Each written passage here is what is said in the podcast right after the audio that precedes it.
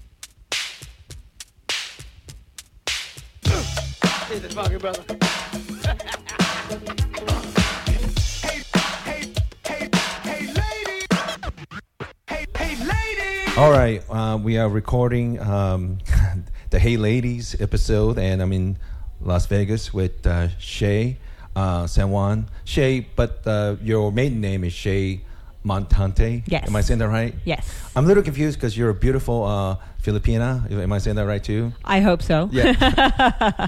But you have your last name is Italian, but your grandmother was Spanish. Yes. But grandmother on my mother's side is Spanish. And then I don't know how we found out my last name was Italian. My dad said he got a phone call from someone that was researching family trees, and we were related to them, and they told him that it's Italian last name.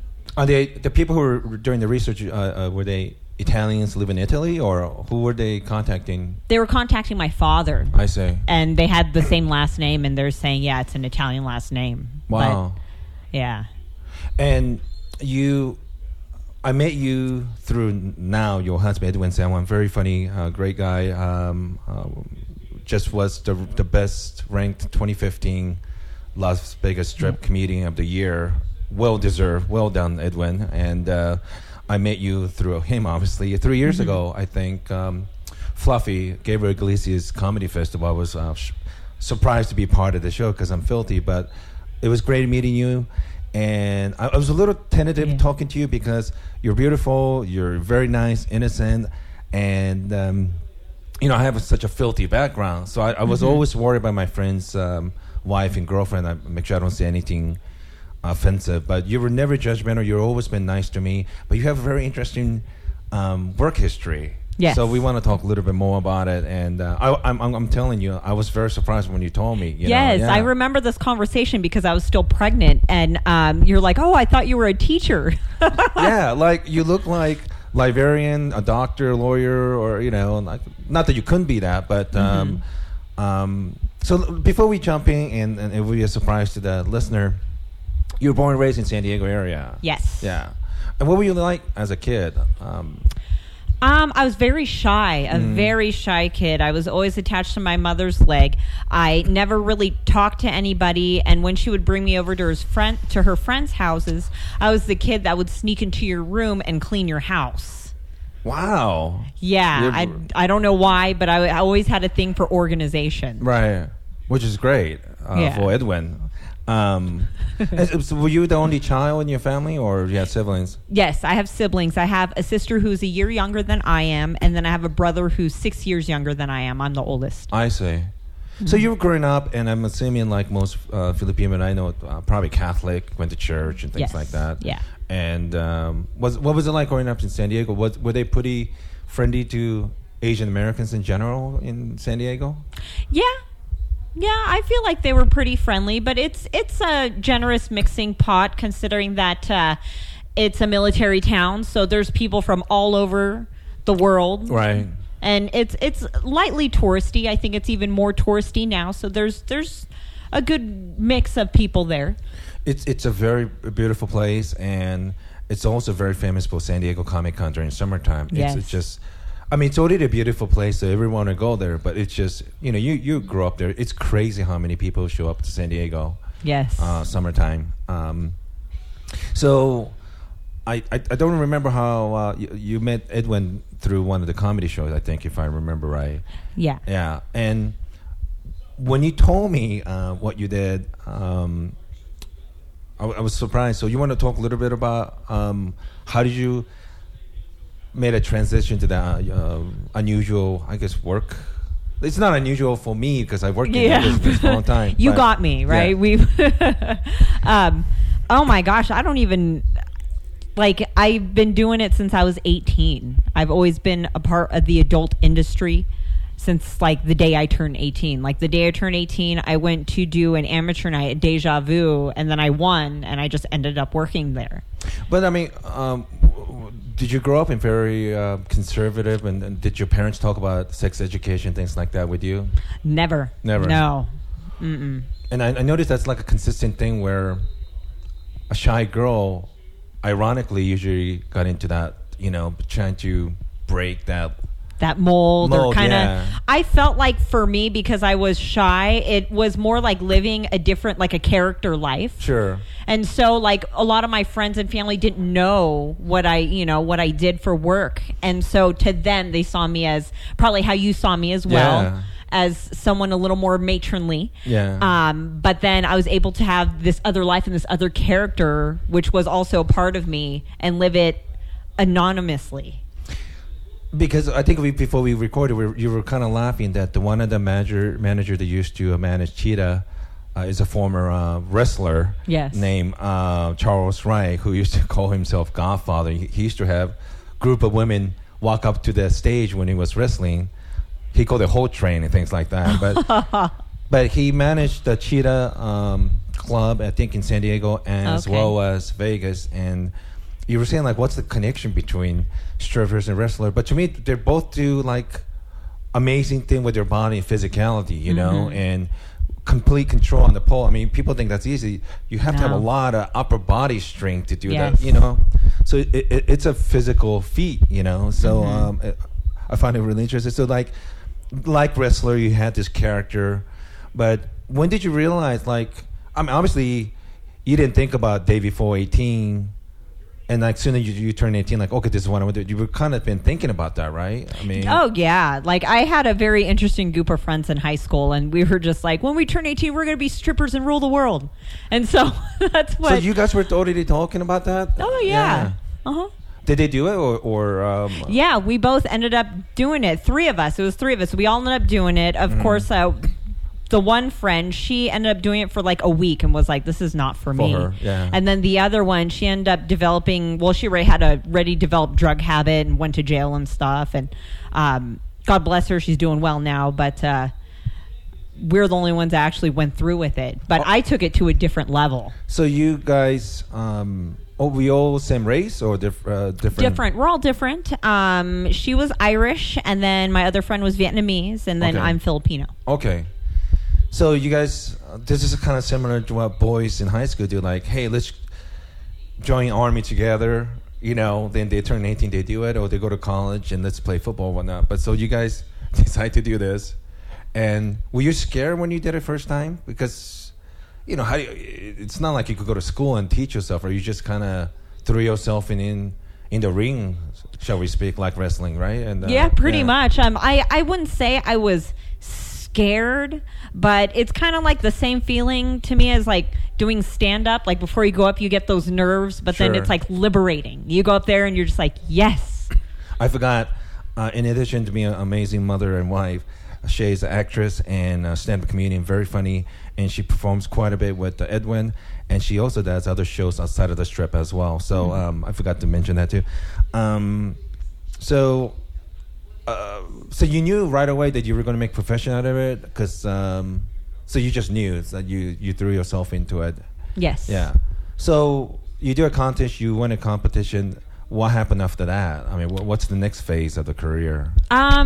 Well, this is strange because in San Diego, you need a license, and I never got my license. So I was a stripper, but I never took my clothes off. So I was like, I would just, I guess, go-go dance, quote unquote. I'm doing bunny ears, go-go dance, I guess. So every city that have strip club, you have to have a license for that? Not every city. San Diego is actually a very conservative city and a liberal state. So in San Diego, you need a license. So a lot of girls in San Diego would go to Las Vegas, or they would go to LA because there's no license required. Arizona, but San Diego's really strict. You had to pay, I think it was like $500, and like they do a background check on you. You get a month, and then they mail your license. Wow, that's so strange. Yeah. Because, you know, across the border to Tijuana, yes, not only can you get stripper, but you could have sex with them. So, like, that's always been mystery to me. Like, why would you go to strip club in San Diego when you could get cheaper and actually have sex with the women? But that didn't really hurt the business, did it, in San Diego? No, it didn't. But, you know, people that go to, like, are we allowed to mention the names of these places? Oh, I mean, yeah. Oh, okay. As like long as we've been truthful, then yeah. Well, because like Hong Kong's and Adelitas are like the top two, would you call them brothels or strip clubs? I guess / brothel, yeah. In the entire world, and they're just like 20 minutes south of where we're at. Yeah. But the thing is, a lot of military is in San Diego, so they don't know about that yet, and a lot of military. I don't know about back then, but I know they're really strict in letting military cross the border.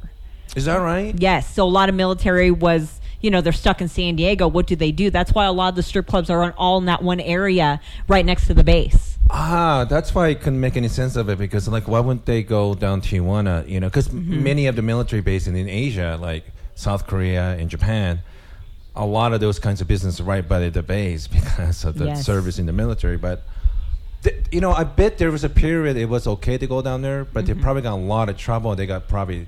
Yeah. Sick and tired of dealing with trying to get those guys out of there. Okay, so that explains why the mystery. But you and I both know what really hurts strip club entertainment is the internet. Yes, the internet. Because men like fantasy, and sometimes it's cheaper to go to the internet to get that fantasy. Yes, and it's more anonymous. No one's going to see your car parked outside. Right. You know, you can meet in an undisclosed location. There's more anonymity when it comes to the internet. Right. So people enjoy that. So you wanted Deja Vu, and where was the club that you started working? Like, you know, I don't know how that works, 9 to 5 or Monday through Friday. Which one was the first place you started working as a professional dancer? That's the first place I worked as a dancer. And then after that, I met a lot of interesting people and started to pick up modeling gigs from that. Yeah. And so I started doing magazines, a lot of internet stuff. Sure. And I think that's where I found my love for the fetish world. So you were not familiar with it, but kind of fell into it. Yes. Yeah. Was not familiar at it at all. I didn't know that there was a bigger world out there, that men actually get turned on by these things that don't involve sex at all. Right. And I just thought it was so amazing that the psychology of it all, that, you know, you can like kind of turn someone's wheel just by like eating a sandwich or something. Right. Like, I don't know. It just, I'm really into these like cognitive things, or like, you know, these psychological things. Sure. So it really tickled my fancy as well.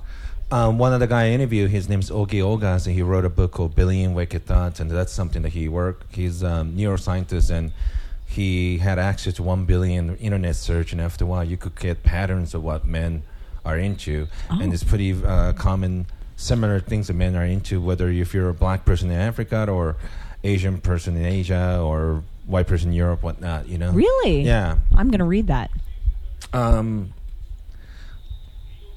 Before we continue to finish stuff, you work mostly in Cheetah Club in San Diego.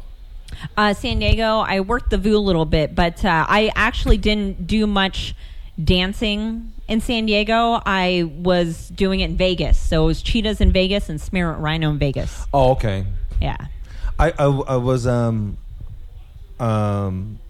intrigued because you knew so much about it, but I think some of the listeners probably don't know, but the Cheetah strip club in San Diego was notorious for a couple of reasons, isn't it? Like, yes.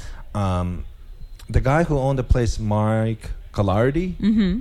He got in trouble, what, 15 years ago maybe? Yeah, just about. They got in trouble for bribing the city council in San Diego. Mm-hmm. And I read that he's supposed to give money between $200,000 to $400,000 trying to change policies regarding stripping business. Did you ever... But you didn't meet him.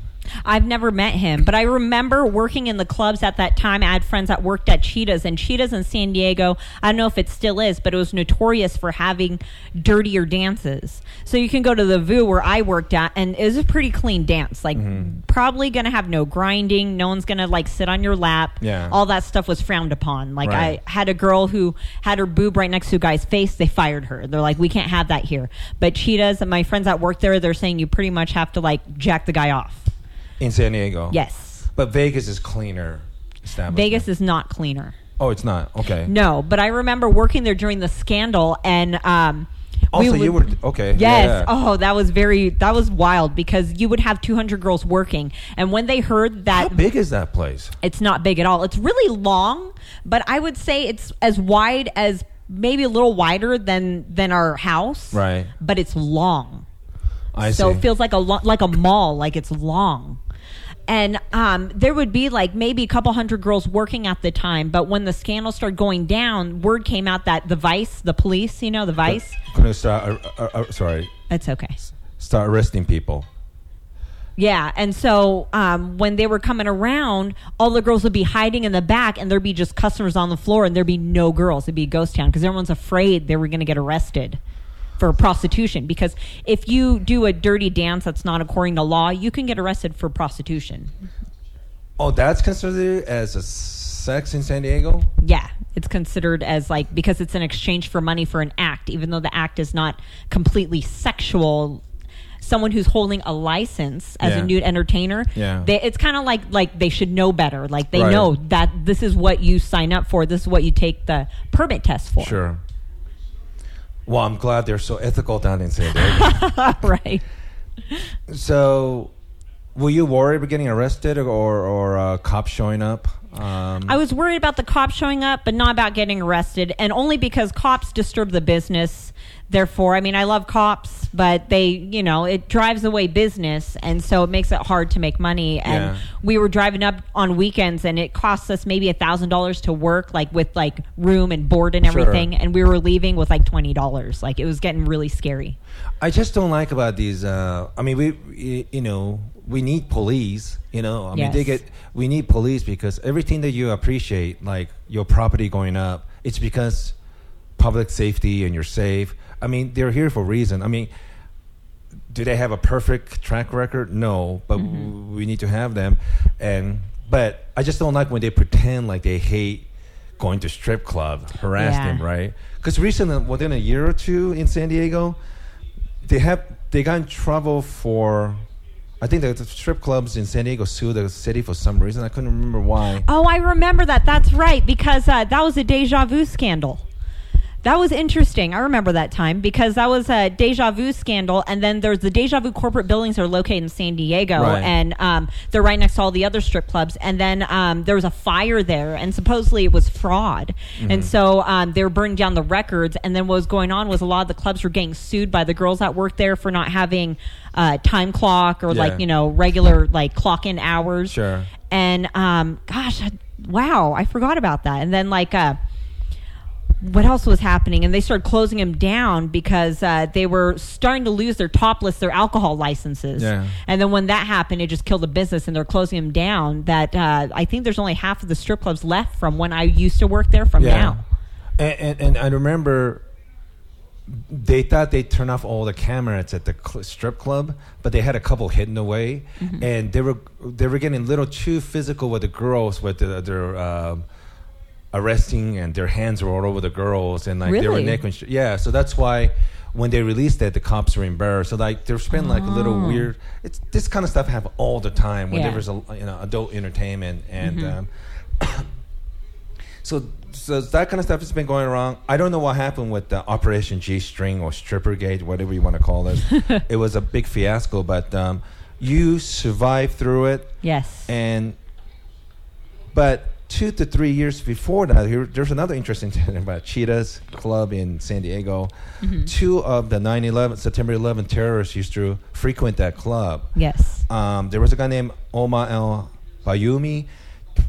I don't think he was clear, has nothing to do with the terrorism, but pure coincidence, he was at some restaurant in L.A., heard two guys speaking Arabic, got to friendly with them. He invited those guys to move to San Diego, and those are the two guys who spoke very little, no English, were trained by Khalid Sheikh Mohammed, one of the mastermind of 9/11, and the two guys that they sent, their name is Hazimi and Khalid El-Midhar. I apologize to any Arabic speaker, but those two guys were down in San Diego, but they were trained flight school down in San Diego. But they spend a lot of time at SeaWorld and Cheetah's Strip Club, you know. They both have the same body types. I don't know. But did you guys, I mean, that was like a couple years before you started working there. Did you knew any of the girls that actually knew the terrorists or anything like that? No. But I remember I actually lived pretty close in the same city as where they were renting their apartment. I was in the same city, and then where they got their flight school was also down the street from where I lived, because I always lived near the airport. I see. And you know what's so weird? That the mosque where those two guys were going was right by Cheetah's Club. So interesting enough. So you had a couple. What an interesting club. I haven't been there, but now I would like to go down there to check out if Cheetah's still around. You had Charles Wright, the Godfather, the wrestler. You have two 9/11 terrorists there. Mark Galardi got in trouble for bribing the city council. But most important, Cheetah was used to film Showgirls in 1995. Oh, really? I didn't know that. 20 years ago. Sheesh. Paul Verhoeven, who made this, now it's kind of considered a cult classic, but at the time they were making fun of it, but it was one of the highest revenue generated film due to the rentals, DVD and cassette recorder. So it actually made a shitload of the money, and but that's where they film at the San Diego. So you had all this interesting background working at Cheetah and competing at the Deja Vu. Did you also work at the Spearmint Rhino in Vegas? Yes. So all three different places that you had something to do with. Which one was your favorite one to hang out? Oh my gosh. You know, I really like Cheetah's, but Spearmint Rhino was it was beautiful. It was very classy. The women were extremely classy, and I've just never seen anything like it. They had a makeup artist. They had like they had a 5-star restaurant. Like they had a boutique. It was, I just, wow. Like I felt it was really nice in there. So you were, so you did work for Spearmint Rhino, right? Yes. Yeah. And they have a very high standard. You have to be. Yes. Good looking, the body have to be, unbelievable, flawless. Hair has to be done, nails were done. Like it was, and back then, this is before tattoos were really in, and there were like no tattoos, no piercings, so everyone was like elegant. Not saying people with tattoos are not elegant, right? But but they back in those days, these days it's considered cool, and it's in. But back then, it was kind of still taboo, right? So how did you get a job? Like, did you show up and apply, or how does it work? Like, did you have a job interview and things like that? Yeah, because what they do is they audition you, but the audition is just you have to wear a two-piece, and then there's a line of like 20 girls, and then you kind of like do a walk around, and then I noticed that the manager does like symbols to another guy that writes down when she's working. So if you get the job and you're allowed to work between, I think it's like 9 and 9, that means you're like top. But then if they tell you, oh, you can only work between like 1 and 9 in the afternoon to like 9 at night, then you're like mediocre because they want their top girls during the peak hours.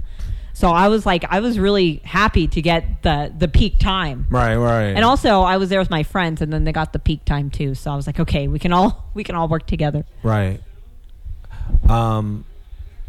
Do you have to take a break because of yo, baby's here. Hello, baby. Baby.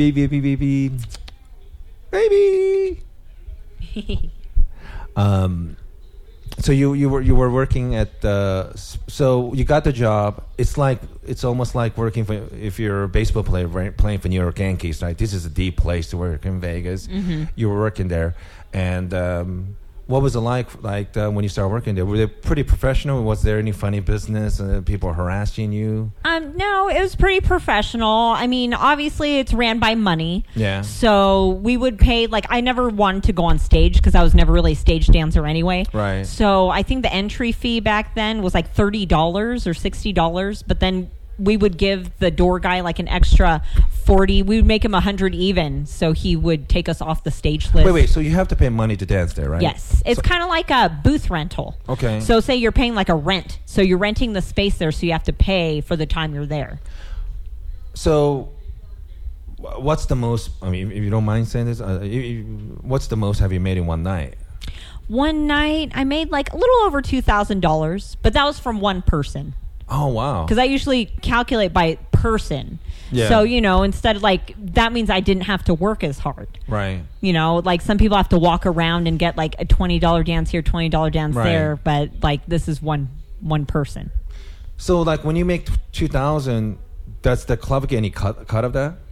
No, they've already received their cut when I walked in, but it depends on whose room you're in. So say I was in someone's VIP room, then in the end I will tip them, or I'll make the guy tip them and be like, hey, can you throw this guy a little bit of some, you know, he let us in here and we're in here for too long. Wait, so how does the club make money? Just from the $30 that they get from you and drinks?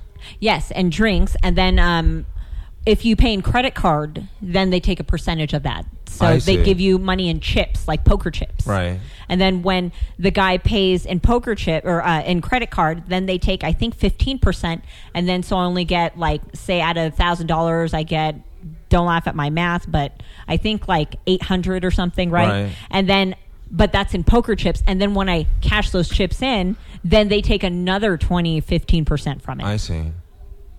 Wow. So you can make pretty...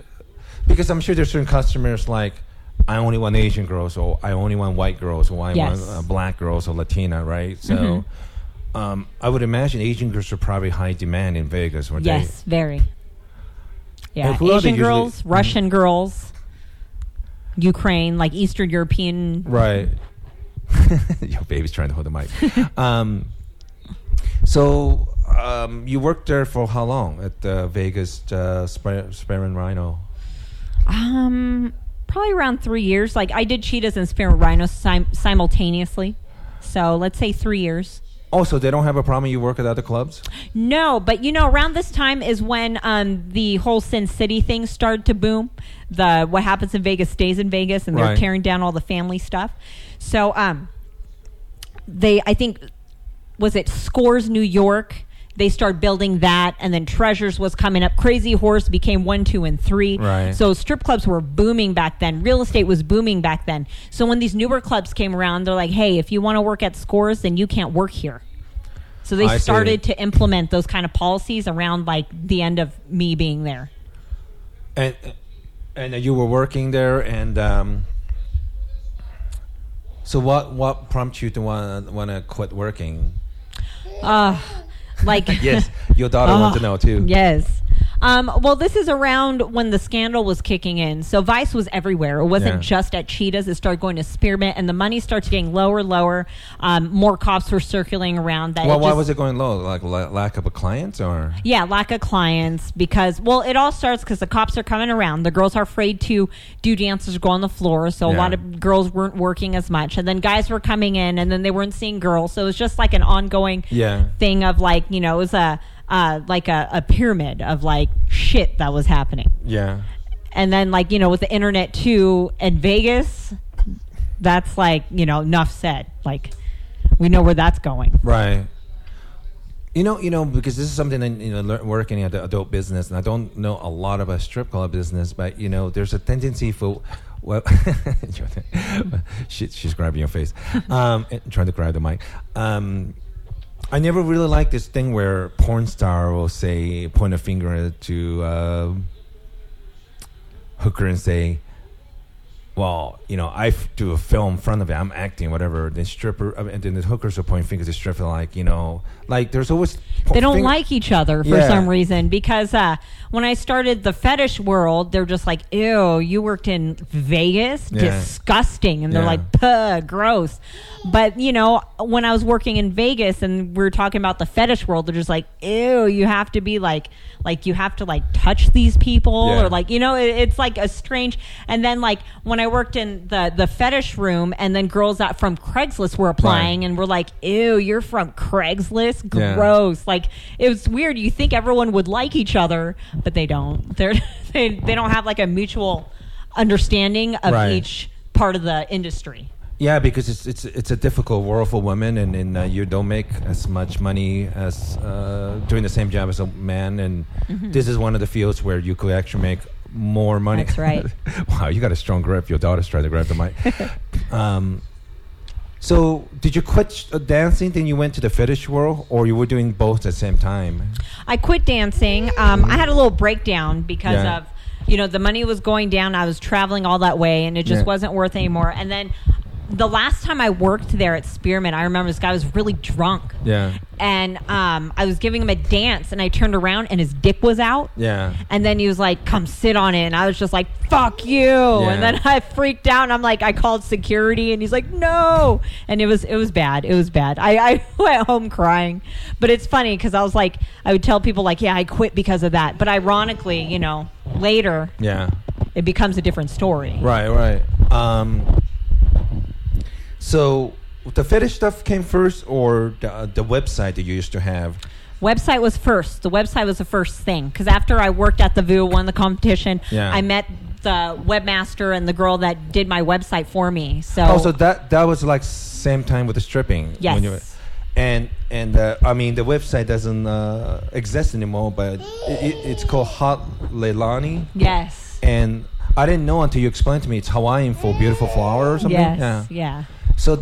So you must have been really, really popular on the website, right? Because this is like, that was relatively still kind of new, wasn't it, back in those days? Yes, back in those days it was. And was it paying more than dancing back in those days? It was around the same. Same. Yeah.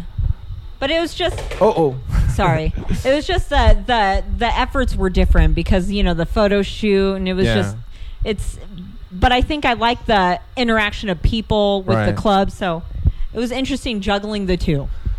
Wow, I'm amazed that you're able to hold on to your baby and a mic. So you did that website for a couple of years? Yes. What did you learn? It must have been really eye-opening experience for you, right? Like, people will email you. Maybe they even send you a gift. Oh, yeah, all the time. You probably get recognized sometime in the street. And, what were some of the memorable experiences for you? With the website, any interesting? Well, at the time I was with another partner, and I dropped him off at work, and then one of his coworkers was like, "That's your girl," and he's like, "I jack off to her all the time. I've seen her in magazines," and then also had another incident where my partner, one of his friends, was like, "I was on the internet looking at porn, and a picture of you popped up and says, 'Come see me.'" And So I was like, oh, like, because I don't know about the marketing aspect. Like, I don't know. I was just taking pictures and, you know, just waiting for the check, really. And she was the one that did all the advertising and stuff. So I didn't know what went with it. Did they ever make you feel uncomfortable? Oh, sorry, baby. You okay? You were always cool. Yeah, I was always cool with it because I already knew this is what I'm doing. This is what I'm exposing myself. So this is what's going to happen. It was him. I think maybe that was uncomfortable, but, you know, it's all good. Oh, hello, Jordan. Don't cry. She just wants the microphone. She keeps trying to touch it. So you did that for a couple of years, and you did the stripping, and you worked in Vegas and San Diego. But those fetish rooms, and we don't want to name names, but there's facility... Is it like a private club or is it like a I don't know, massage place? I mean, how does that work in San Diego?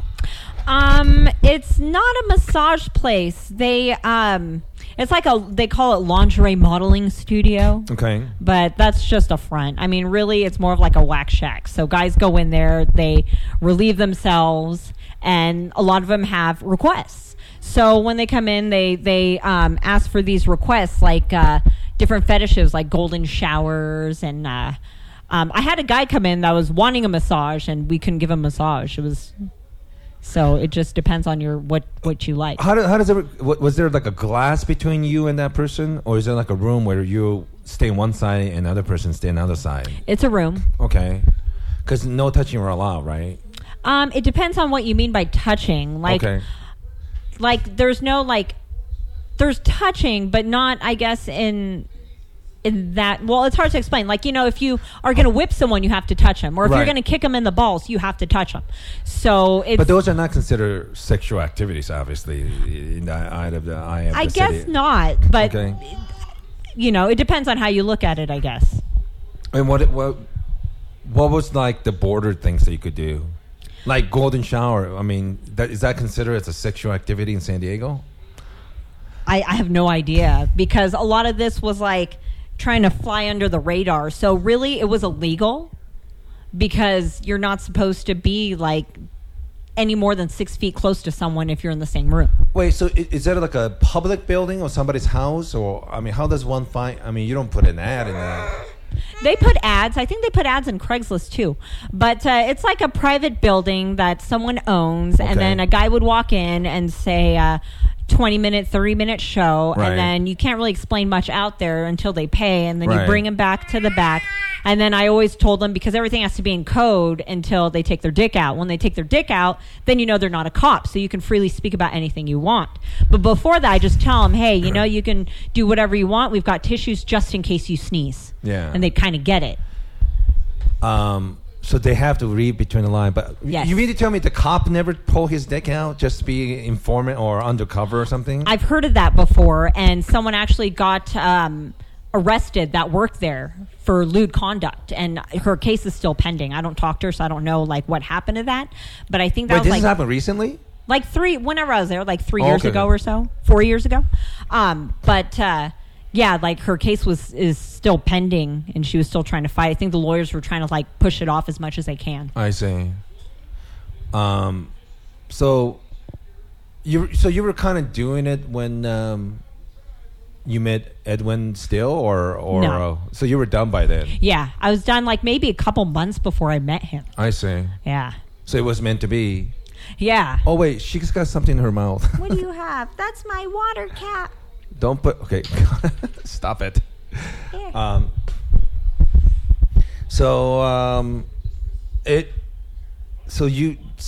going through whole circle of different... Well, these are like a certain aspect of other business I'm not that familiar. So it was... Mm-hmm. It's... I know we have time restriction because we have to get ready to do a show. Overall... Are you kind of glad that you did it? Kind of learn a little bit about people and... Oh, I'm so glad I did it. So very glad. Because, like, you know, now that I have two kids, this little grumpy one over here, it's like I was never a prude, and I'm glad I lived a life in which I was able to express myself sexually in a different way. And to me, a lot of interesting people, but also I guess a lot of it is I guess I'm kind of desensitized too. So people can like, oh, I could relate, right? Do a lot of things, say a lot of things, and it doesn't faze me. And I'm just glad because it makes me, I guess, the person who I am. And I think we'll end in a minute or two for the part one, and we'll record when we're driving over to the show. But okay. I think one thing I always hear guys talk about their girlfriend or wife that they're always afraid of talking about things that they're into, and quite often they do talk about it when they go facilities like strip club or adult business, you know, because they're just always afraid of what they think. And I think those guys probably feel more comfortable talking to you than their wife or girlfriend, I would imagine. Of course, because I'm like I wouldn't say I'm a third party, but I'm more like a unbiased. Yeah. So you can tell me anything, and I'm already desensitized. I mean, if you want to say you want me to take a dump on your chest, I'd be like, all right, give me a minute. Let me have a shake. Yeah. Like, you know, like I'm just, it doesn't faze me. But there's a lot of men that have been in there that are older. And they're like, you know, I've been with my wife for 40, 50 years and we haven't had sex in 10. Yeah. And so they're like, okay, just... Oh, no. Woo! Or just, they would be like, okay, just show me your tits or something. And they realize they can't get an erection. Because they haven't done it in a long time. Yeah, because really, if you don't use it, you really lose it. And so, like, and I feel bad because I'm part of this, like, I'm part of this, like... revelation, you know, I'm just like, oh shit, and then they feel bad, like it's not you. I'm like, it's okay, it's not me. But there's a girl there that used to sell Viagra, so she would sell Viagra, and then they wouldn't have a problem. Yeah, it's women as well as men have needs, and I'm glad you were able to help. I don't want the baby to drop the iPhone, and you were able to help them. But yeah, that's a really interesting background, and I'm sure when we I'll try to remember to bring up a couple other things now that you're doing stand up, because that's a different animal you're dealing with, right? Like, yes, it's similar but different. So before we end, so when they ask, have you done golden shower with a client?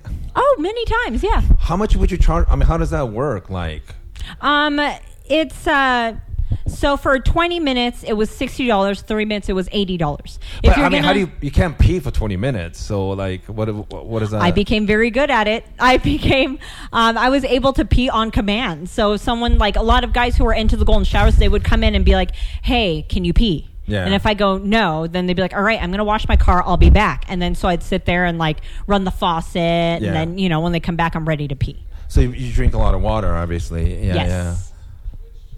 Why do you think some guys are into that? Are into golden showers? Yeah, getting pissed on. I think there's something about it being taboo. Yeah. That makes them feel like, ooh, like this is...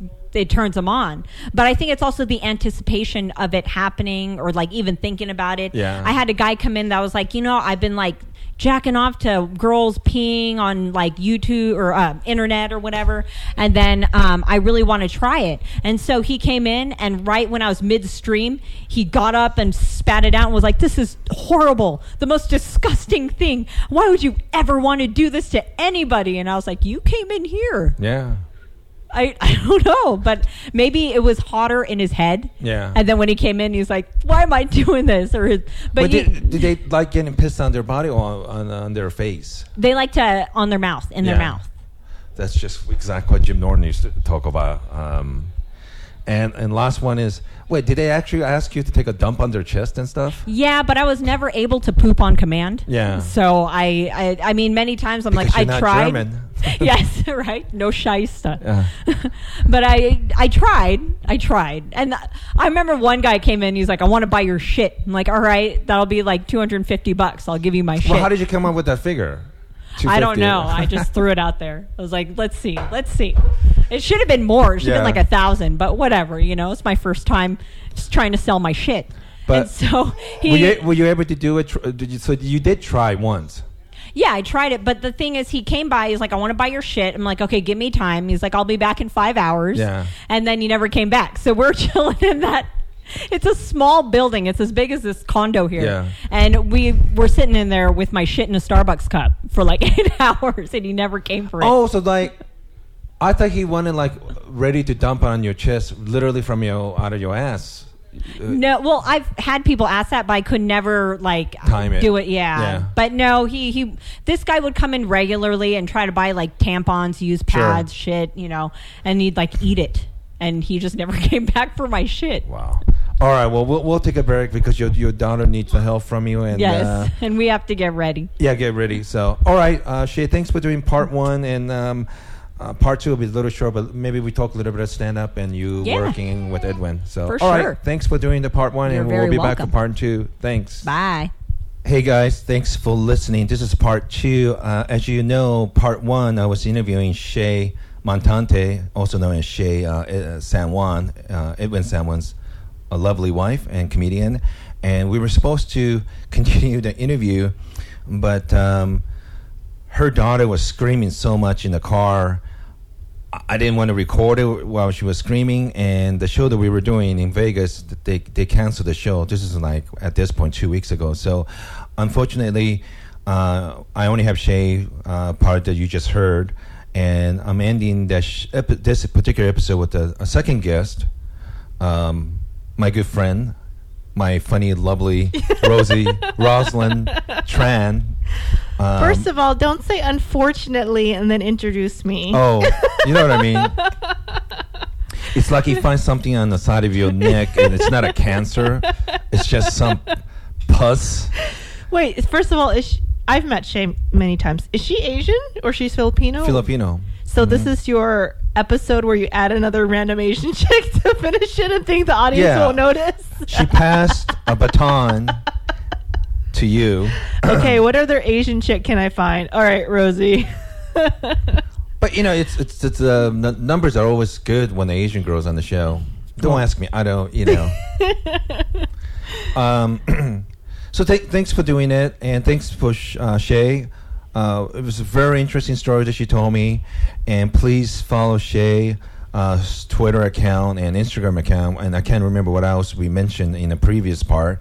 And, of course, you could see her probably several times a week during the week in Vegas at Planet Hollywood at the V Theater, opening for her amazing and funny Edwin San Juan, and you should check him out. Every night he's there, 9 p.m., in Planet Hollywood. Very funny. Very, very funny. And a hardworking comedian. And not to mention, like most Filipino, very nice person. Very, very nice person. So please support them. And unlike some of the Asian comedians in the business, a very nice person and not a backstabber. Yoshi is silent on this. No, I don't mind. talking about it, but I don't want to put you on the spot, and I want to talk on another episode where... All right. I just was giving props to Edwin San Juan, who's a good guy, and is very funny, and has been nice to me. So today, you know, like we were saying before I started recording this damn thing, we don't even know what we're going to talk about. I thought we were going to talk about The Wire, Yoshi, because Game of Thrones is partially on hiatus. You told me that you... Somehow you mentioned Peter Baelish, a.k.a. Aidan Gillen, being on The Wire. Irish? He's Irish, right? Irish actor. Have to be Irish. Let me think. He's phenomenal in The Wire. He plays politician who later become mayor of Baltimore. I think Irish. And then sorry, anyway, that took me a really long time. Spoiler alert, but if you haven't seen The Wire... that's your fucking problem. All right. And then you mentioned him being on The Wire, and I had already seen Treme, which many of the characters from The Wire are also in. And Treme was made after The Wire. And I avoided watching Treme for many years because I was scared to watch it. Because you're from New Orleans and false representation. Is that what you worry about? One, I was afraid of false representation because many, many, many shows and films and movies and things that are shot in New Orleans are not only horrible representations of the city, but They always give people a Cajun accent, which is northern Louisiana. People in New Orleans don't have a Cajun accent. As you know, Yoshi, you've been there. New Orleans is... I really don't know. I couldn't tell the difference. I was just hoping I don't get robbed. So let me finish. All right. You do know the difference because you've been there. So as you know, Yoshi, because you've been there, New Orleans is 70% black city. Yeah. So there is no Cajun accent. It's an urban accent. Just like Detroit. Cajun is a bastardized French, isn't it? Cajun is bastardized French, Acadiana, which is from Canada, and mixed with redneck. And as you know, New Orleans is a large metropolitan city that's majority African American, so people do not have a southern accent in the city. And if I remember right, in the history of those French Protestants living up in Canada, because they fled France. As you know, the Catholic was very strong, if I remember right. Yes, that is correct. And then they fled France and went to Canada. And when Napoleon had several missteps, they decided to sell Louisiana, which was the Louisiana Purchase. Which was the largest territory in the United States at the time. And one of the reasons why he decided to sell it is because in Caribbean, is it Toussaint? Is that how you say it? Yes, very good. Very good pronunciation. The Black Revolt. The guy, it was militarily brilliant. He fucked that European incursions. I think they were like basically slave revolt, if I remember. I haven't read that part of the history for a while, but very good history, Yoshi. Luckily, I took Louisiana history in 8th grade, so I know some of what you're talking about. Finish. So French realized they have a pressing situation in Europe, fighting the Brits, Russia, and so on. So they figure sell it to Thomas Jefferson, if I remember right. But Thomas Jefferson also had like, which is crazy. You know, they were paying maybe I'm getting confused with Alaska. They got a really good deal. It was like pennies on the dollar. At the time, it was a big... It was pennies on the dollar. Yeah. But at the time, they were making big stink, like how much we were paying for this damn land. But, you know, Louisiana Purchase and when we bought Alaska from Russians, it was actually the right... It was a good deal. Yeah. It was a good deal. Secretary under Lincoln, was it? Seward? They called it Seward's Folly when we bought Alaska. But both times, misfortune of some other countries, self-interest was a good thing for this country. So anyway, we're going around. But history lesson from Uncle Yoshi. Yeah, so I like I said, as you know, people do not have a Cajun accent in New Orleans. It's mostly black people. Right. So it's an urban accent. And it's also a southern accent. Yeah. It is, but it's not Cajun. Yeah. Cajun sounds more rednecky. So they always misrepresent New Orleans. They always, the movies are always off. They always have some weird accent. Yeah. That's not right. Right. They, so I had anxiety to watch it. Also, I had a lot of anxiety because I was home in New Orleans for Hurricane Katrina. And 2005. It's been 10 years, 2005. Right? Yeah. I was back there visiting my family. And also, I grew up there, and I had a lot of anxiety around Hurricane Katrina. So I didn't want to watch a show that was about the recovery of Hurricane Katrina because I had anxiety about that. So I was avoiding the show for many years. And I finally decided to watch it. I loved the characters. I thought they did a decent job representing some of the stuff I thought was a little bit off, but they did a decent job. So then you mentioned The Wire and Peter Baelish's character, the actor, Aidan Gillen. So then I decided to watch The Wire. That was a very convoluted way of explaining why I decided to watch The Wire, like 10 years later after The Wire is out. you know how they have that ratings for movie, like 95% Fresh Tomato or whatever? Yeah. Yeah. So what percentage of this fresh pho is this for you? For Yoshi, that was horrible. Very punny, Yoshi. For The Wire or for just for The Wire, right? For Treme. Oh, because I do consider you as an expert from living there. I would say 90%. Oh, so it is. So they did a pretty good job. They did a pretty good job. Mm-hmm. They focused mostly on the music scene, though, which was the focus. Which I would have liked to see them focus a little bit more on other aspects. The main focus of the show is the food industry, and because there's a lot of 5-star gourmet restaurants down there. Yeah. And the music industry. The music industry aspect was a little heavy. What do you mean heavy? They focus a little bit. I know New Orleans is known for its music, but it was a little bit too much plot-wise. I see. For my take, I loved the food storyline, and not only the food storyline. I think a lot of people in general can relate to the food storyline because. So I'm not giving anything away, but there's a chef on the show, and she struggles with whether to. She's the same girl from Fear the Walking Dead, right? Yes. Yeah. I forgot, and she's in.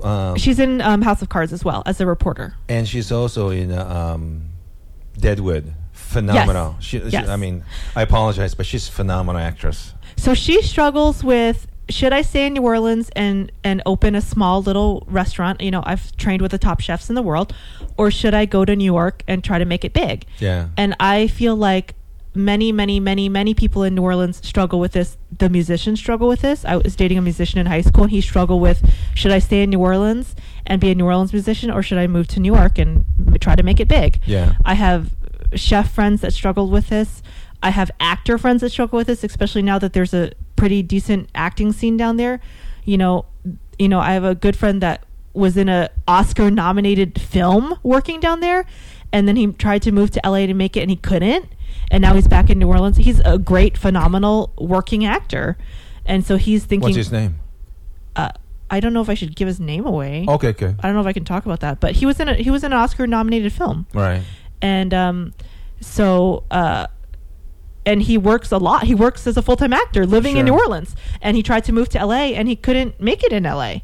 Yet he wasn't an Oscar-nominated actor, but he was in an Oscar-nominated film, and he's been in many films. But that's a two different things, isn't it? Like being working comic or working actor simply means you're working, but I mean working with capital W in LA, that's a big. That is, and that's a massively different thing. So that's a big theme in the show, which I appreciate because I think a lot of people that work, because New Orleans is weird. There's a big food industry, there's a big music industry. It's kind of like a mini making it big, right? So you could be a musician in New Orleans, because you can't be a musician, Yoshi, in Indianapolis, no offense Indianapolis, and be working as a full-time musician. Really, you have a day job. Yeah. Really, you can't be a full-time working musician in Savannah, Georgia. You know, you can't be a full-time working musician in you know, Miami, Florida. You usually have a day job. In New Orleans, you can be a full-time working musician. In New Orleans, you can be a full-time and very successful chef. In New Orleans, you can be a full-time working actor. But you're never going to be the big, like you said, the big W. Yeah. And so they show that a lot in the show, which I really appreciate. I only saw maybe 3 to 5 episodes, so it's slow. It's a slow show. It starts slow. But I will watch it again because I have a very difficult time watching The Wire first time around. I think I watched like maybe 2, 3, 4 episodes, but like, oh, this is just going too slow. You have American ADD, Yoshi. I quit for like a year. Then when I don't know why second time it clicked, and then and David Simon has said had he released The Wire now, it would have been pulled quicker. It was a little bit slower time in American TV where people could handle. There's just too many shows right now. But many complaints that it was too slow when David Simon released it, according to many interviews with him. Right. But you know what's even bigger problem is too many black people. I'm not, I know you're not joking. That's, I'm not joking. I know you're not joking. I'm not attacking black people. No. It's one of the criticisms. It was just funny the way you said it. It was one of the criticisms that people said there was an mostly African American cast. I'm not saying if white people didn't like the show, they're racist. It's just most people are comfortable seeing themselves. Look, I'm just being honest here. Just like most people are attracted to their own race first, you know, just that's actually normal. I mean, it's nothing abnormal about that. But I think it was too urban, too black, and I think it was just like maybe it just doesn't gather enough interest. It's interesting because white people overseas love the show. I mean, people in Europe love that show. Crazy. Like people in UK, it's a beloved show in UK. And there's a lot of British actors in it. Yes. McNulty, the guy who played McNulty, is English. Stringer Bell is an English actor. He's an English citizen, but he's, I think, Nigerian or family's Nigerian, if I remember right. I don't know, but he has a British accent. Yeah. And many rumors saying that he might be the next James Bond. I'm not even joking. Stringer Bell's character or actor? Actor, yeah. I'm blanking with all the names, but that's fine. It doesn't matter. So I do want to watch it. We don't have to go too much because I haven't seen it too many episodes, but I will see it. I like David Simon. It was just music is not something that interests me a lot, so that was I was kind of forcing myself. But I will watch it. The food part I understand because I was there, and it's tremendous. The food in New Orleans is excellent. I thought you were sleeping the whole time. I was sleeping and eating whenever I had to eat.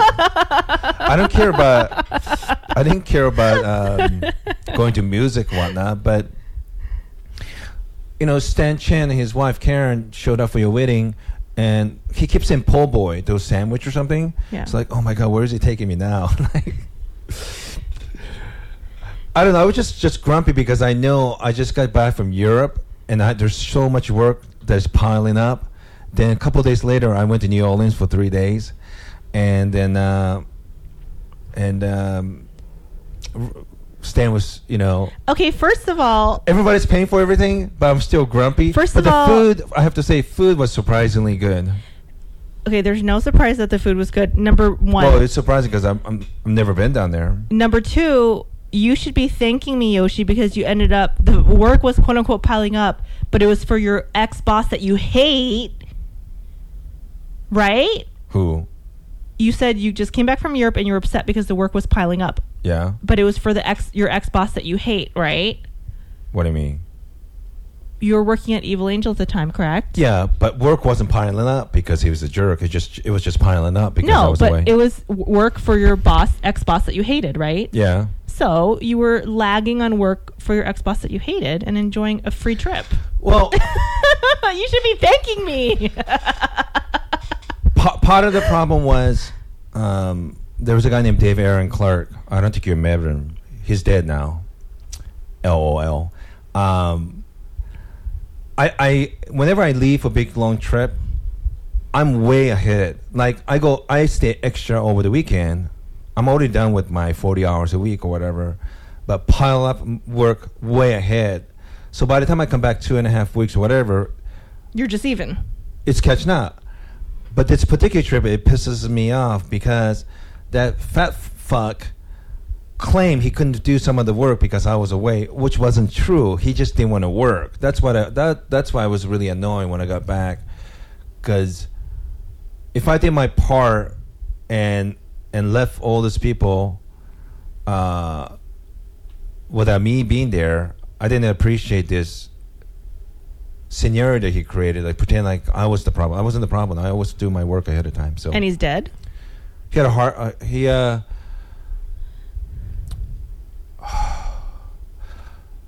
I can't remember. There was something where he was having sick, and then he was getting surgery, and then during the surgery... heart attack or some stroke or something triggered. He was like 400 pounds. He was so heavy that when he got in my car, he crushed my transmission. I don't know what happened. Something happened. Cut to you in the surgery room cutting cords. Yeah. I don't know what happened. Who are you? I haven't seen you. Doctor's like, yeah, I just walked out of there. I'm Dr. Obayashi. Murder.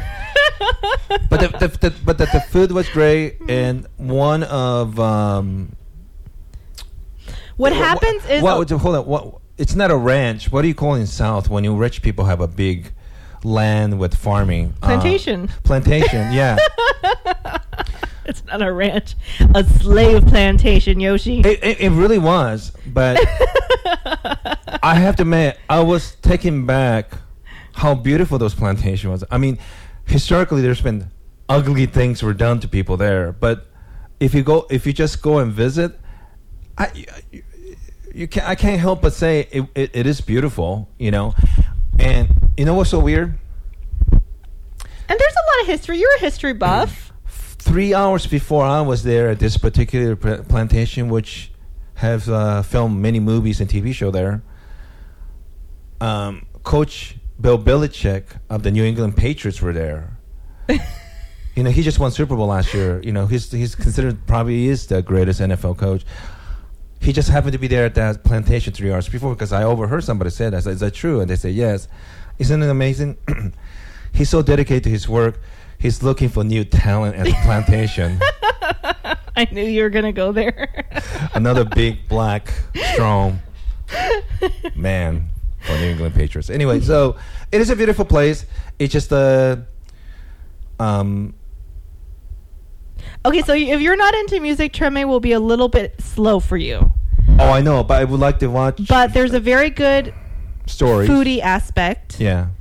And I like the foodie aspect because a lot of people do that. A lot of people go and train in New York and Paris, and then they go to New Orleans where they can afford to open a small restaurant. Sure. And some of the holes in the walls and small little restaurants and small little fine dining establishments actually have 5-star chefs from around the world.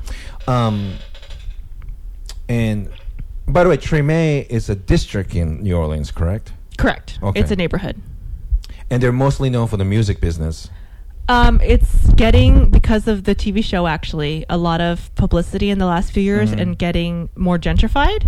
But it was actually a more blue-collar neighborhood. So when you were growing up, it was a blue-collar? It was the blue-collar where a lot of musicians lived because musicians usually don't make that much money. Right. Yes. Okay. Well, I'll definitely finish it. You know... We were going to do a Wire episode. What happened? Yeah, we will. But I saw Show Me a Hero, great new series, miniature series by David Simon. And that is on HBO too, right? HBO, that was fantastic. Generation Kill, another great show by David Simon. I enjoyed it a lot. You love David Simon. I saw The Wire. And also, Treme will be next. But I forgot the name of it. Right now, David Simon's working on a new show. It's about porn. I don't know if you heard about this. I haven't. This is basically the 70s and the early 80s Times Square area in New York City with the porn business. James Franco is attached to it. The porn star or the actor? James Franco, the actor. Isn't there a porn star named James Franco? James Dean. Oh. Big difference. Sorry. James Franco's attached to it. George Pelicanos, great writer. He's written stuff for, I think if I'm right, The Wire, maybe even Generation Kill. But he'll be attached to this new porn project. And Miss McLaren, I don't know why, I can't remember her first name, but she did multiple episodes for the Breaking Bad. And they're always the great episodes. She probably was the best director for the Breaking Bad. I was just talking about Breaking Bad because I'm really sad that I haven't seen Jesse Pinkman's character Aaron, I can't remember his last name, Aaron Paul, doing more stuff right now. Sometimes. Why hasn't he broken out as a big star? He did a cheesy, like Fast and the Furious type movie after Breaking Bad that didn't go anywhere, and I don't know if Hollywood's shelved him. He's a good actor. That was a bad timing. That really was bad timing for him because imagine if he didn't make that car movie, right? Yeah. Let's say he didn't make that movie, right? And this is very sad because I really love Fast and Furious series. I really love that series. Oh, because of Paul Walker. They could have brought a new character. Aaron Paul could have been that. But it's just like, I mean, how could you predict he was going to be dead? You know what I mean? Like, they were... You're saying if he didn't do his car movie and then Paul Walker... After Paul Walker passed away... They could easily put Aaron Paul in that role. I think he could have been a pretty good new addition to the series, I would imagine. That's my feel. That's what I thought. I do this fantasy TVs. Kind of like fantasy football. Kind of thing where... But it's interesting because I think he's a terrific actor, but... I haven't seen him in anything. I'm upset. But sometimes people can't translate from one thing to another, you know? Well, maybe no one's giving him a chance. He hasn't been cast in anything, but he's kind of like a... Some of it you have to sell yourself. Some of it's timing. He's kind of like some of it have to be somebody in position that believe in you, you know. But you never know. He might be working on something right now as we speak. But it's been almost 2 years, and you only saw bits and parts with him. Whereas Bryan Cranston's been, you know, he's been in a terrific couple movies, and that Lyndon Johnson played that. But Bryan Cranston was a huge, he won Tony for that. Huge star before Breaking Bad. This only redefined him as a more versatile actor. And Aaron Paul. Did you say he was a huge star? I think he was. He did very well on Malcolm in the Middle, but I thought he was working act, and then he was. To me, a star is Breaking Bad really put him to another level. To me, a star is someone who is recognizable. You know, if you're in a restaurant and you go, "Do you know who I am?" You're not a star. Bryan Cranston was a recognizable actor. So Bin Laden was a star. Pretty much. Yeah. I mean, he was famous. Bin Laden was famous. So Bryan Cranston was a well-known actor. You know, if you saw him, at least if you didn't know his name, you would say, "Oh, you're the guy from Malcolm in the Middle." But I think the Breaking Bad really made, you know, there's a lot of like character actors that people look like, "Oh, I recognize that brother." They don't know their names. Malcolm in the Middle, I think people would say like, "Oh, he plays." That's the guy from Malcolm in the Middle. He plays the dad. Yeah. But Breaking Bad really made everybody know his name. It did. It made people know his name. Really, I mean, it made it make sure he, you know, remember that thing he said like, "I am the danger." Remember that when he said that? I don't remember. What was the context of that scene? He was talking to his wife. She keeps saying, "What are we going to do? What are we going to do? We're in danger." And he told, yeah. Is it in the car wash? I don't remember. I just remember that speech and that look of horror in his wife's face. But well, we better get this right because you're going to get an email from an angry Yoshi Didn't fan. I don't care. Saying, "Yoshi, bunch of nerds hiding behind the fucking Yoshi, computer. You and Rosie were wrong. You were wrong. That's not what happened." Nobody gives a shit about that. Except Game of Thrones. Golly. So apparently, listeners, some of you guys are little babies and you've been sending Yoshi emails saying that you and Rosie were saying this wrong. The names, yeah. You guys were doing this wrong. Calm down. We're not experts. Obviously. So anyway, I'm glad you watched The Wire. It really is... because we were supposed to talk about this a week ago, and I look at someone like they had the list of top 10 episodes. I watched some of those. It brought some really good memories. I think my plan is I would like to rewatch it again, but I'm gonna leave this treat until I'm gonna do it as soon as I turn 50. 50? How old are you? 4 years from now. Oh my gosh, 50. Look at that face. Boy, I wish you could see that face. It's the face that you make when you're taking a giant shit. 50? How long have I known you? 12 years. Oh my god, this is horrible. Wow. Yoshi, I was hoping by now my comedy career would have taken off, I would be famous, and I wouldn't have to associate with people like you anymore. Guarantee Rosie's going to see me at her 70th birthday complaining. So anyway, I'm glad he watched The Wire. And well, hey, let's talk about the critique of The Wire, okay? Because I don't know how I feel about the show. I liked it. It was a good... what is it? It was a good peek behind the inner city. I related to it. I didn't feel like it was just Baltimore. Like I said, I grew up in New Orleans. Baltimore is one of the star. Baltimore is a star of the TV show, but I didn't feel that it was only about Baltimore. I felt like it could have been about Detroit. It could have been about parts of Atlanta. It could have been about parts of New Orleans. It could have been. It wasn't only about Baltimore. Why in there? I think it resonated to people from City of London, Paris, when they had a riot with the minorities there. Could be Calcutta, or it could be, So I didn't think it was only about Baltimore, even though they it's constantly... It's an urban city situation where these franchise people are trying to survive. And I like it because, you know, this is a show that gives... It's not the type of show that gives what people want. It gives what people need. And it really makes people think. And sometimes good people are doing bad things, not because they they mean to you. It's not that obvious that people are good and bad in this show. And also, it's a lot to do with the fact that we all belong to, whether you like it or not, one institution or another. And if there's a problem, it usually comes from, like, police. We need police. There's a lot of decent police. There are people. They're like people like any of us. But there's institutional problem, isn't there? Historically, there is. What I really like was all of the out of the box, no pun intended, because I have a podcast named Out of the Box, characters that were thinking outside of the box to try to change the system, and how, like Bunny Colvin, I loved him. I loved his Hamsterdam idea. Brilliant. He was one of the main black police chief, one to two seasons, and. For those of you who haven't seen the show, basically he decided that they have a better thing to deal with, so basically give a couple blocks in Baltimore where they were kind of blind eye to drug trade.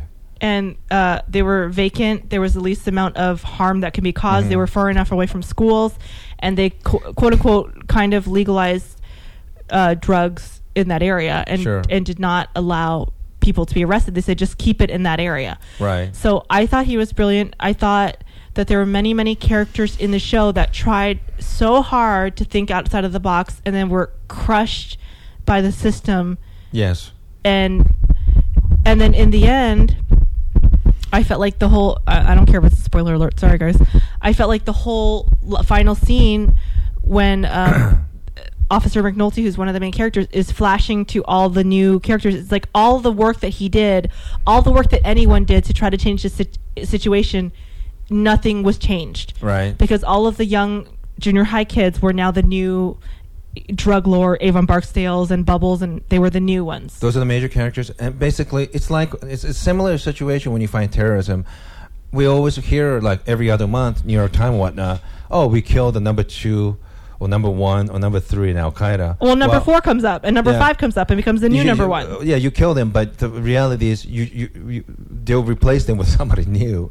So...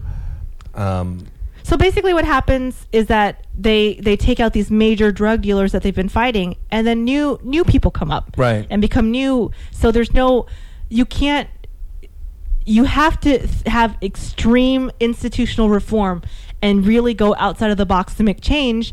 But in the show and in real life, when you try to institute extreme out of the box changes, there's resistance from the system, and then it pulls you back into the system. Right. Some of it because they're just terrible people, but sometimes it could be stupidity or misguided, or it's incompetence, it's misunderstanding, it's people being so used to the system that they are comfortable in the system. Or sometimes two groups of people who are decent, they don't agree with the solution. Do you remember the episode where?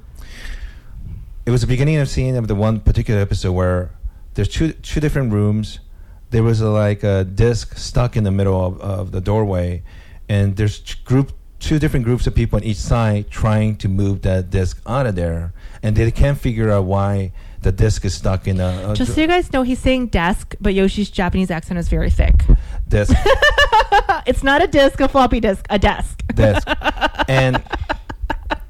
Sorry, for 2 seconds I was like, what are you talking about, Yoshi? And here's the thing. They didn't communicate with each other. They're both pushing in the same direction, so it just stay immobile because they just assumed that the... One side assumed the desk was going out, and the other side assumed the desk was going in, so they were both pushing it against each other. And they were not moving. So I thought that was a good metaphor that... Sometimes people who are good don't agree with the solution, right? Like, or sometimes people who are good don't know what the common goal is. Common goal, or they think whatever the solution that they provide is actually not good. They're misguided. For example, there was a shooting a couple of days ago in, this is going to be dated by the time we released it, but what is it? Oregon. Oregon. There's 9 people dead, and. There's going to be uproar. There's going to be parents very upset, and friends and family members. Of course, this is terrible. And the victim's family or friends, they're going to get involved trying to change the law. But That's a really tough thing to change. And it's I know I have friends in Europe always pointing fingers like, why you guys are so stupid, this and that. It's a lot more complicated. They don't live here. It's easy for them to say that. First of all,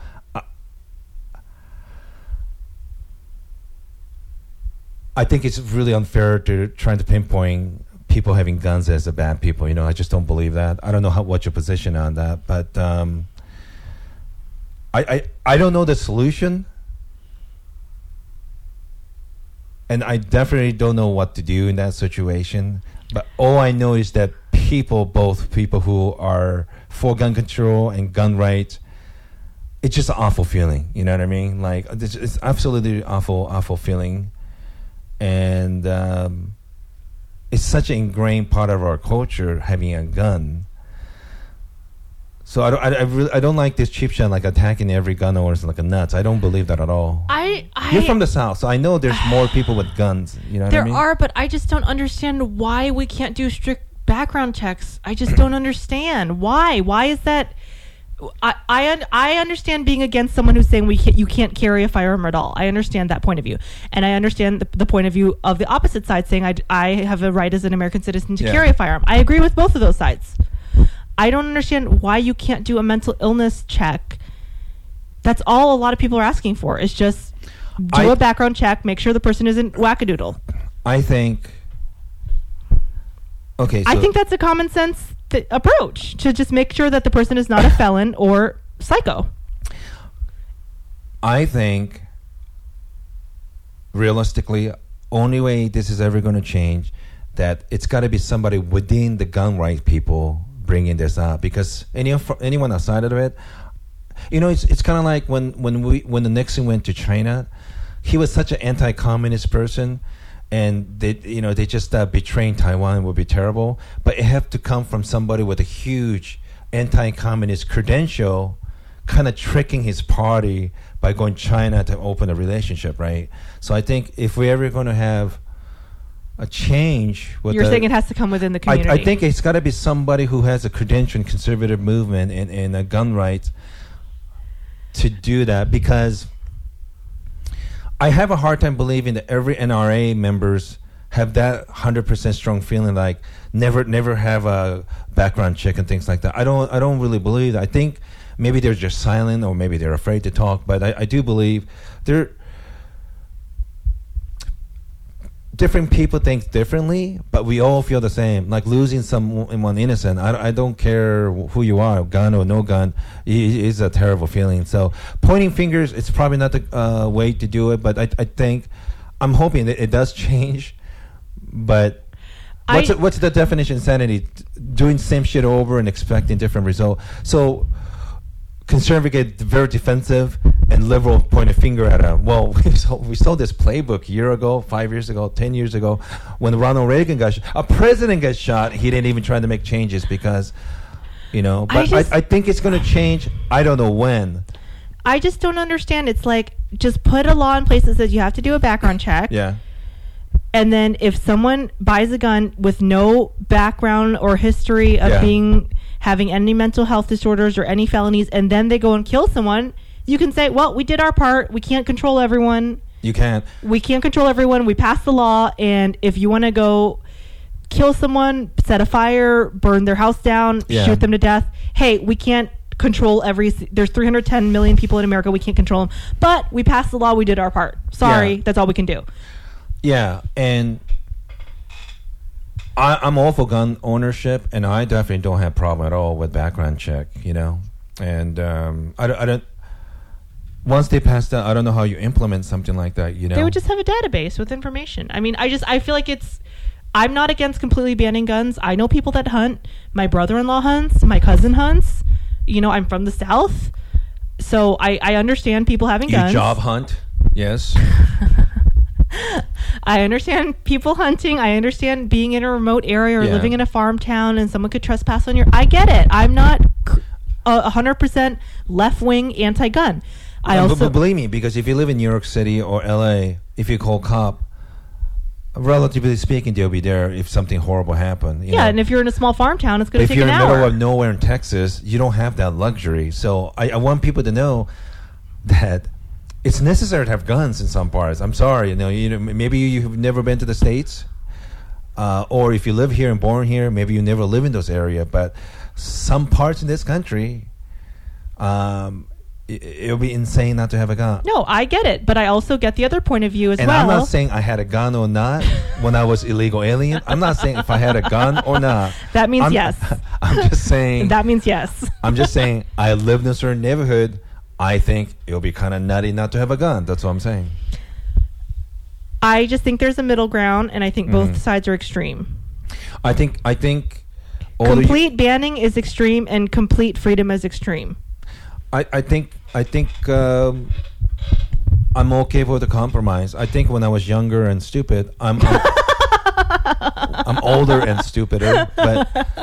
But I'm sure there's some ideological reason why they have those feelings. But I don't have that strong feeling about that. So if they agreed and they implement some policy that is acceptable for most of the NRA members, I don't know if that's ever going to happen, but I hope it does happen.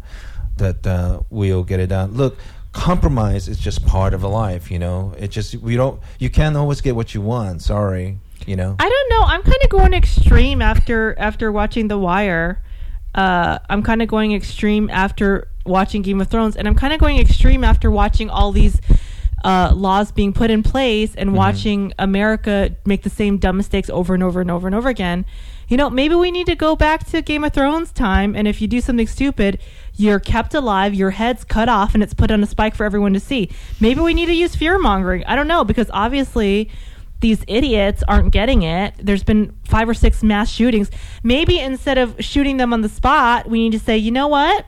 We're going to do this old school style. You're actually going to be kept alive if you do a mass shooting, and we're going to cut off. We're going to torture you, Ramsay Bolton style. Would you agree? Would you agree that we don't have unlimited resource, right? So I agree we don't have unlimited resources. First of all, I'm not. That I'm upset that you're not as excited about my Ramsay Bolton torture reference. No, I mean. I'm a pretty goofy, so I understand that. That's a fun thing to say.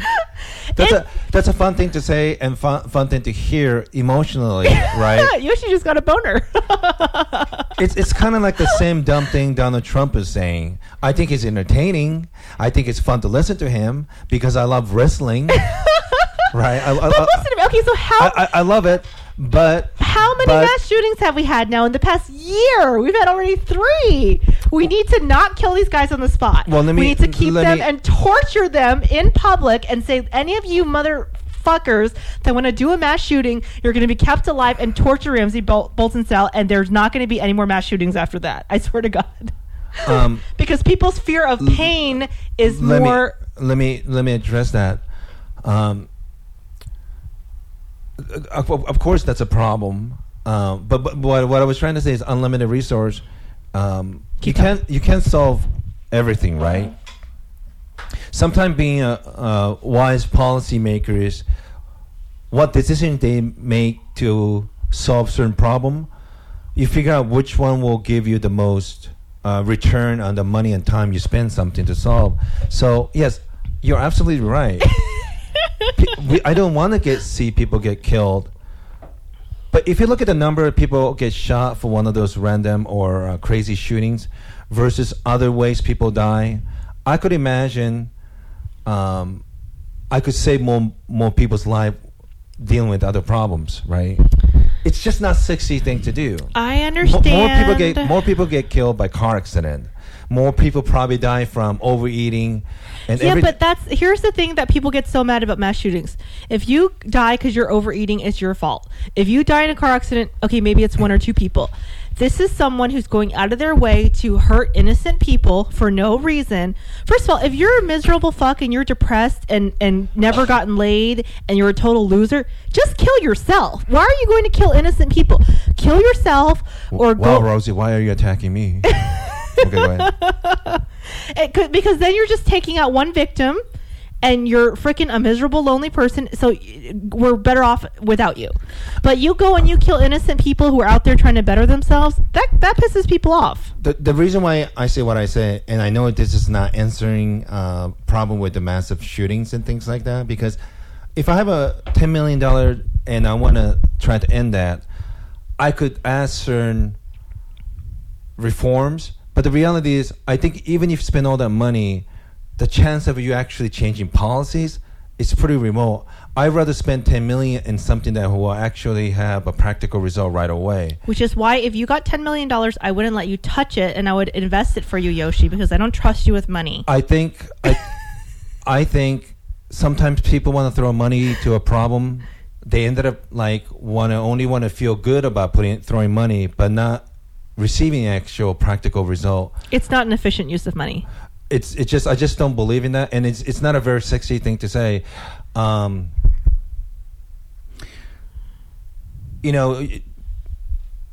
There's certain. Uncle Yoshi's getting very serious, guys. One of the people that I like is this guy named Bjørn Lomborg. Maybe I'm not saying it right, but he is policymaker in Copenhagen. I thought his name was Bjorn or something. Bjorn. And Bjorn. He basically said, we've talked about this before. By the way. I think he basically said he'd rather put money, $1 in some solution where it gives you $10, $15, $20, $30 return for every dollar you put it in, versus something else just because you're emotionally reacting to it. Even though if for every dollar you put in, maybe you only get $5 of return, so. I don't have a solution for the shooting thing. That's a complicated thing. It takes probably more time and effort to change. But I'd rather put $10 million if I had access to something like that, where I cannot spend money on myself. But something like ending malaria. I mean, boy, you talk about putting $1 and give a massive return, saving people's lives. You know what I mean? Or AIDS or something like that, or clean water. These are not very sexy things to put in money in, but I'm one of those. I'd rather put money that gives you massive return and save more people. I'd rather do that. That's why I'd rather put money in Africa. Believe me, anyone who heard me, it's not like I say all kinds of horrible things, use N-word and terrible things. It's not like exactly that I'm the most. But spending time with my friend Joy Kurtzman and talking, reading stuff on Bjørn Lomborg, for every dollar in many of the provinces in Africa, boy, you talk about boom. You talk about getting a lot for your dollar for social entrepreneurship. I'd rather do that, Yes. And I don't even fucking live in Africa, but I'd rather get biggest return on my dollar that's spent on helping making the world better that way. Shootings, it's. It would only cost $100 to pay me to stab one of those assholes and make a mockery of him. It's.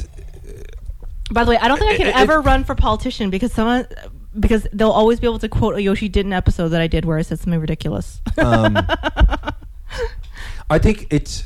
I might put it in an abstract level, but I think part of it's mental illness, but I just think.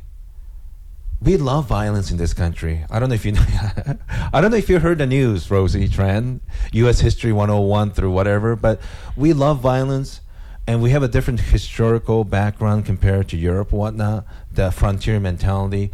Gun is just, unfortunately, it's here to stay. I just don't. Every time they've passed a tougher gun law, as you know, unintended consequence. A day before they passed the law, everyone go and get that guns. See, they weren't planning to buy those guns.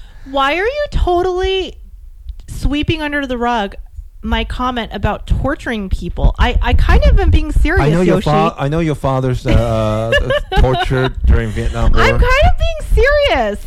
I'm very serious too, but I don't think torture works. I mean, I'm not talking about torture. Everyone watched 24, so they think it works. Torture doesn't work for getting out answers.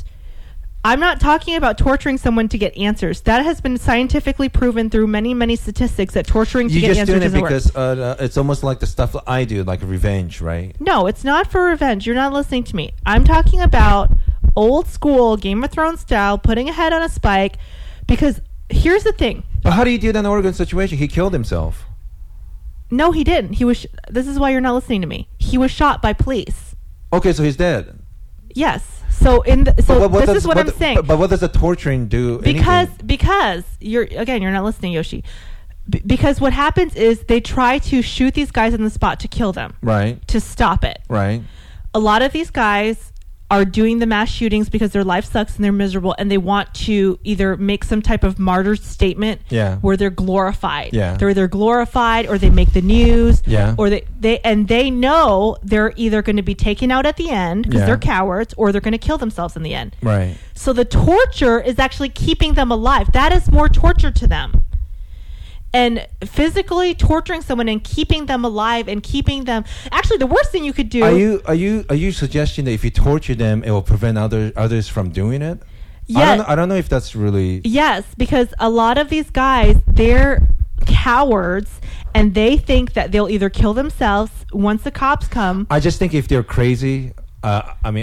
crazy sounds vague. I mean, if they're mentally ill... I don't think if they're mentally ill, they don't necessarily think rational way. I don't know if the prospect of torture is going to stop them from doing something like that. I'm not very optimistic on your proposition. I think it would, Yoshi. I think because it's happened. I'm not arguing with you. I think they're just crazy because they're crazy, and they've done it in other countries. But the problem with torture is a lot of other countries, like for example, Saddam Hussein, he would do it to innocent people, but. It did prevent people from, it's a fear technique, but I'm not saying torture some random, good person. I'm saying torture someone who's committed mass murder. Let's say we live in this dictator land run by Rosie Tran. And first of all, that would be a very wonderful, booming economy with no problems. But, there's always unintended consequences, like sometimes they ended up torturing somebody that could have been innocent or... No, you're torturing someone who's been caught with a gun killing multiple people. This is a specific situation. But I have a lot of respect for police, but I sometimes question their competency, it makes me feel good emotionally to file those policies, but in the actual practice, I just don't. I'm not talking about torturing an everyday murderer. I'm not talking about torturing a regular guy who just murders someone. I'm talking about someone who's caught at a school with a machine gun killing. If you're doing it to prevent somebody from doing it, I really don't know. Shooting him in the leg instead of the heart or the head to take him out, keeping him alive, torturing him on national TV, and saying, "Motherfuckers, if anyone else decides to do a mass shooting, this is what's going to happen to you." I just think they're not rational people, and I have very much doubt if they're going to, especially the ones already planned to die. I don't know. But they're not going to die. That's my point. If they're planning to die and you keep them alive, that's even more torture. It's the same kind of talk. Like, boy, if I had my gun there, I could have stopped that guy. But I think if once again, it just sounds to me. I don't know. I guess I would never know for sure until they implement that policy. And there was a guy there that did do that. But there was an ex-military that went up to him and tackled him. Yeah, he got shot like 5 times. Yeah. So there is a guy there. That's not so obscure. Hey guys, so sorry to end so abruptly once again. This is with Rosie Tran. I ended it because we just continue and talk a bunch of nonsense and gibberish, mostly because it was my fault. So I just figure ended there. And thanks for listening to that. Part 1 with Shay Montante and part 2 with Rosie Tran. And I'm just hoping that I could get the series done by at the end of the year. Sorry for dragging it. I've just been dealing with a lot of different things, so I hope it's not irritating. A few of you who are still listening to the podcast. All right, thanks for listening, and talk to you guys soon. Bye. Just gonna stand there and watch me burn. Well, that's all right because I like the way it hurts. Just gonna stand there and hear me cry. Well, that's all right because I love the way you lie. I love the way you lie. I can't tell you what it really is, I can only tell you what it feels like. And right now it's a steel knife in my windpipe. I can't breathe but I still fight, well I can fight. As long as the wrong feels right, it's like I'm in flight. High off a log, drunk from my hate. It's like I'm huffing pain, I love her the more I suffocate. Right before I'm about to drown, she resuscitates me, she fucking hates me. And I love it, wait, where you going? I'm leaving you, no you ain't come back. We're running right back, here we go again. It's so insane, cause when it's going good, it's going great. I'm Superman with the wind in his back. She's Lois Lane, but when it's bad, it's awful. I feel so ashamed, I snap, who's that dude? I don't even know his name, I laid hands on him. I never stoop so low again, I guess I don't know my own strength. Just gonna stay. You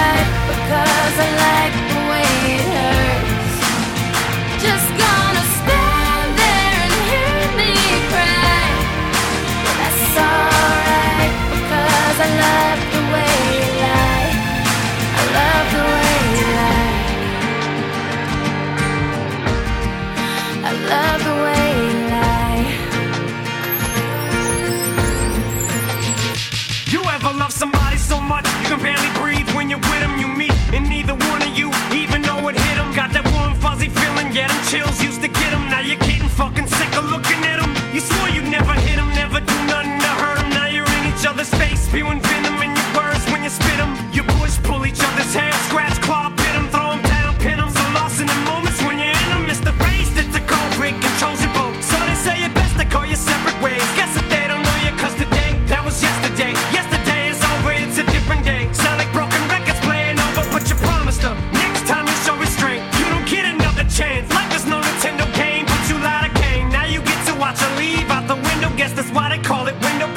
Just gonna stand there and watch me burn, but that's alright because I like the way it hurts. Just gonna stand there and hear me cry, but that's alright because I love the way you lie.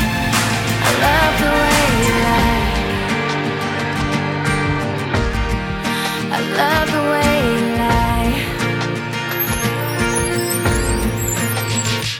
Now I know we said things, did things that we didn't mean, and we fall back into the same patterns, same routine, but your temper's just as bad as mine is. You're the same as me, when it comes to love you just as blinded. Baby, please come back, it wasn't you, baby, it was me. Maybe our relationship isn't as crazy as it seems. Maybe that's what happens when a tornado meets a volcano. All I know is I love you too much to walk away though. Come inside, pick up your bags off the sidewalk. Don't you hear sincerity in my voice when I talk? Told you this is my fault.